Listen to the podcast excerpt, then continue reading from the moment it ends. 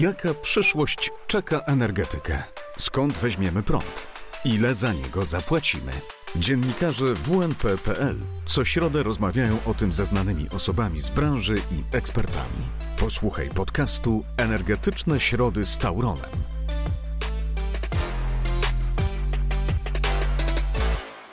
Witam Państwa serdecznie w kolejnym odcinku podcastu Energetyczne Środy z Tauronem. Dzisiaj y, ponownie naszym gościem jest Jerzy Topolski, wiceprezes Grupy Tauron. Witam serdecznie Panie Prezesie. Witam serdecznie, dzień dobry, witam Państwa, witam Pana redaktora. We wtorek ogłosiliście, że wracacie do projektu elektrowni w Łagiszy.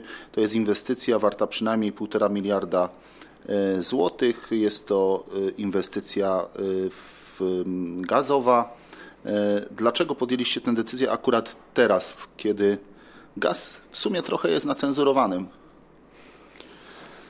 No to jest fakt, natomiast no, sytuacja, którą, którą teraz mamy, e, wyraźnie pokazuje, żeby konieczność e, uniezależnienia się energetycznego Polski jest, jest bardzo no wskazana, a tym bardziej uniezależnienia się od, od paliw do, do zasilania naszych elektrowni. Tym bardziej jakby mając okazję wrócić do tego projektu gazowego, no, taką decyzję podjęliśmy. Oczywiście sytuacja jest, jest dzisiaj niekomfortowa dla, dla nas, bo jest wiele niewiadomych, zwłaszcza co do e, ścieżek e, cenowych e, gazu. No ale zakładamy, że ten rozwój, te plany, które, które Polska posiada, zwłaszcza jeżeli chodzi o, o, o kończenie projektu Baltic Pipe, czy też rozbudowa gazoportu w Świnoujściu na, na gaz LNG, no wskazują, że jakby podaż gazu w, Polsce istotnie nam się zwiększy i to zwiększy się już w 2023 roku. Dlatego mając praktycznie na tym etapie tak zaawansowany jakby etap projektowy, e, no chcieliśmy e, tutaj wejść w ten projekt i, i, i przynajmniej zobaczyć, jak to rynkowo nam wyjdzie. Po, po jakiej cenie tak naprawdę, bo tak naprawdę okaże się dopiero z ofert jak dzisiaj wygląda budowa takiego bloku gazowo-parowego w wysokosprawnej kogeneracji, jakie to są koszty.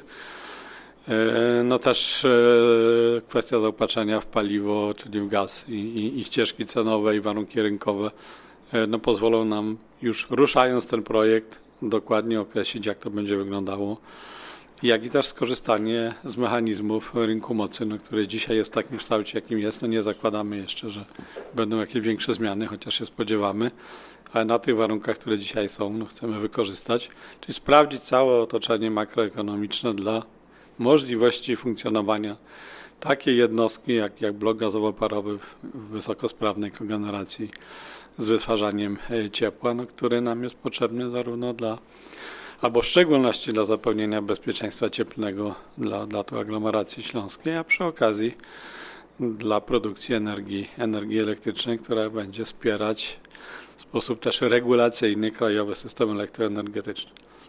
Kiedy planujecie otwarcie ofert z przetargu i ewentualnie y, kiedy planujecie uruchomienie tego bloku, oczywiście w wariancie optymistycznym? No, otwarcie ofert, e, no zobaczymy jeszcze, jak ile będzie pytań w międzyczasie, więc to nie będą wnioski o przedłużanie, ale zakładamy, że otwarcie ofert nastąpi e, no, po wakacjach, czyli w okolicach września bieżącego roku.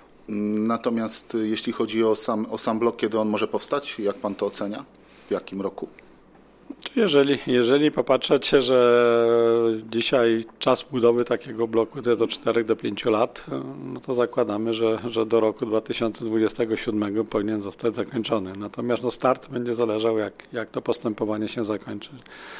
To się może przesunąć co kilka miesięcy, e, od 6 do 9 miesięcy, w zależności od trwającego postępowania. Ale tak naprawdę zakładamy, że rozpoczęcie już tak zwane fizyczne, gdyby faktycznie te wszystkie warunki były spełnione makroekonomiczne i tę decyzję byśmy podjęli pozytywną o realizacji tego projektu, no to chcielibyśmy wystartować od, od początku przyszłego roku już w realizacji tego projektu. Sytuacja y, jest y, w światowej gospodarce, ale nie tylko, przecież y, bardzo dynamiczna. Za naszą granicą mamy wojnę. Rosja napadła na Ukrainę. Pytanie w związku z tym mam takie, co to zmieniło właściwie w działalności takiej grupy jak Tauron, po pierwsze, a po drugie, czy wy y, w jakimś najbardziej pesymistycznym scenariuszu zakładaliście, że, y, że będą takie zawirowania na rynku dostaw surowców? No to jest fakt, że, że działania e, wojenne, inwazja Rosji na Ukrainę no, wywróciła, e, że tak powiem, wszelkie planowanie. No, nie, nie, niestabilność e, cen, czy to chociażby CO2, gazu, węgla. No widzimy, że, że ta sytuacja no, ma ogromny wpływ na, na, na całą gospodarkę, czy też na, na inne produkty, czy też surowce. No i w takich czarnych scenariuszach no, z tak zwanego stanu wojny nie zakładaliśmy. Teraz musimy się uczyć nowej, nowej rzeczywistości i nauczyć się reagować y, bardzo szybko. No, to jest dla nas jakby takie nowe wyzwanie. Jak reagować, jak planować, jak podejmować decyzje w tak zwanym stanie wojny, czyli przy bardzo szybkim, szybkich zmianach i, i braku pewności y, co do, co do planowania, czyli wykorzystywać tak zwaną okazję. No a z drugiej strony patrzymy, co spodobała wojna. No nie zakładamy, że działania wojenne będą się toczyć na, na terenie Polski e, i obserwujemy to, co się wydarzyło teraz. E, e, cała fala migracji uchodźców wojennych z Ukrainy, czy też zapotrzebowanie na, na, na, na surowce, na energię elektryczną. No widzimy, że ono nam rośnie, rośnie na sposób jakby dynamiczny i wydaje się, że to, co się obserwuje w skali makro, te, to zapotrzebowanie będzie w skali kraju rosło szybciej niż żeśmy przewidywali jako tylko wyjście z okresu pandemicznego naszej gospodarki czy jej rozwoju. Czyli jakby zapotrzebowanie na energię elektryczną wzrasta i to wzrasta w sposób no, dynamiczny i to takie zapotrzebowanie na energię jakby systemową, która no, musi być zbilansowana, zregulowana, stąd też jakby po swojej stronie no, upatrujemy jakby szansy, że miejsce na kolejne jednostki się znajdzie, nawet gdyby była podjęta decyzja w stanie wojny o, o przedłużeniu pracy jednostek węglowych, no to będzie to chwilowe, ale dynamika zapotrzebowania na energię i na tak zwane jednostki regulacyjne będzie tak duże, że powinniśmy e, z, z tą inwestycją jakby znaleźć swoje miejsce i przynajmniej na dzisiaj nam się nam wydaje, że jeżeli tylko te warunki ekonomiczne e, pozwolą, to, to miejsce na taki blok takim czasie wybudowany, gdyby to, to faktycznie się powiodło wszystko, tak jak e, wcześniej A mówiłem. Czy, czy będzie tak, że, że, że ten blok będzie zasilany, jak rozumiem, gazem norweskim z Baltic Pipe, tak? No nie, nie no, zakłada no, pan, że to będzie blok zasilany gazem rosyjskim? No tak, panie rektorze, zakładamy, absolutnie będzie to dywersyfikacja zgodnie z polityką rządową, czyli uniezależnienia się od, od gazu rosyjskiego czyli ze strony no, partnerów zachodnich, a zwłaszcza z gazu norweskiego. Jak czy... też no, z polskich zasobów, które, które gaz system też rozwija. A czy, czy zakłada Pan, że ewentualnie ceny gazu mogą się do tego czasu jakoś ustabilizować, kiedy już postawicie ten blok, czy, czy, czy uważa Pan, że jednak nie należy tu się spodziewać żadnej zmiany i będą te ceny tylko rosły?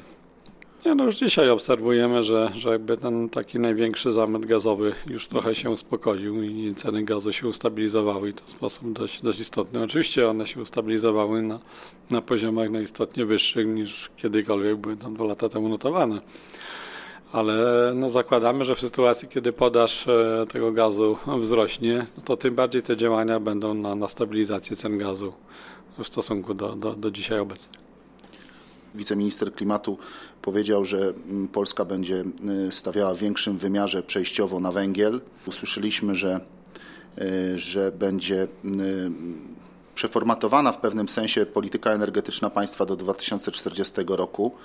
Jak pan tę sytuację ocenia i co pan uważa powinno być w tej aktualizacji polityki energetycznej państwa, żeby ona odpowiadała wyzwaniom na dziś?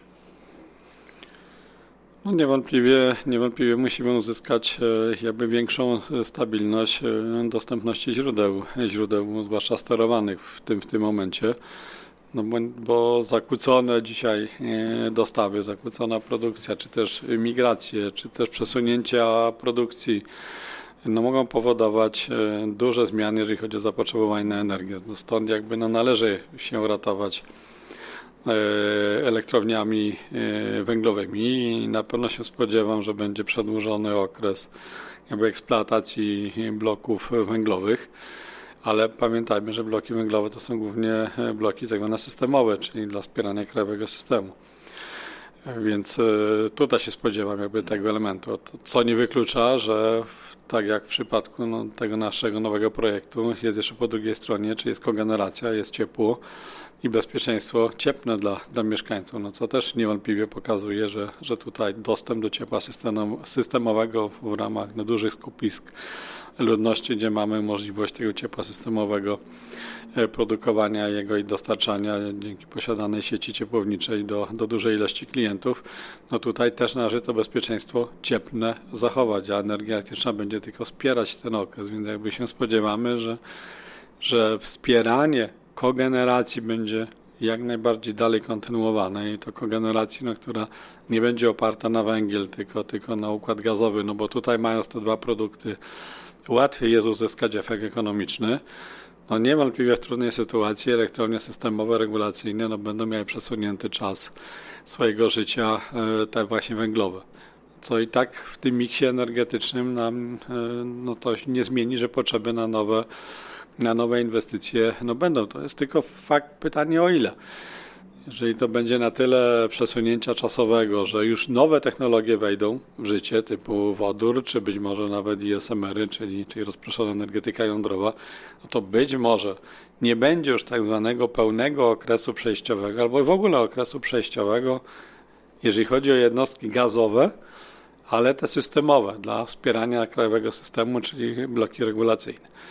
Być może ten okres się tutaj skróci, być może tu powstanie mniej, mniej jednostek, bo będzie krótki okres jakby funkcjonowania gazu. Natomiast obszar ciepła niewątpliwie musi wyjść docelowo z węgla, no i będzie najprawdopodobniej oparty o, o, o gaz, bo tu jak gdyby mamy, mamy jakby inne, inne, inną sytuację, jeżeli chodzi o te dwa produkty, czyli zarówno ciepło, jak i energię elektryczną, czyli jakby inna ekonomika jest wtedy pracy takiego bloku.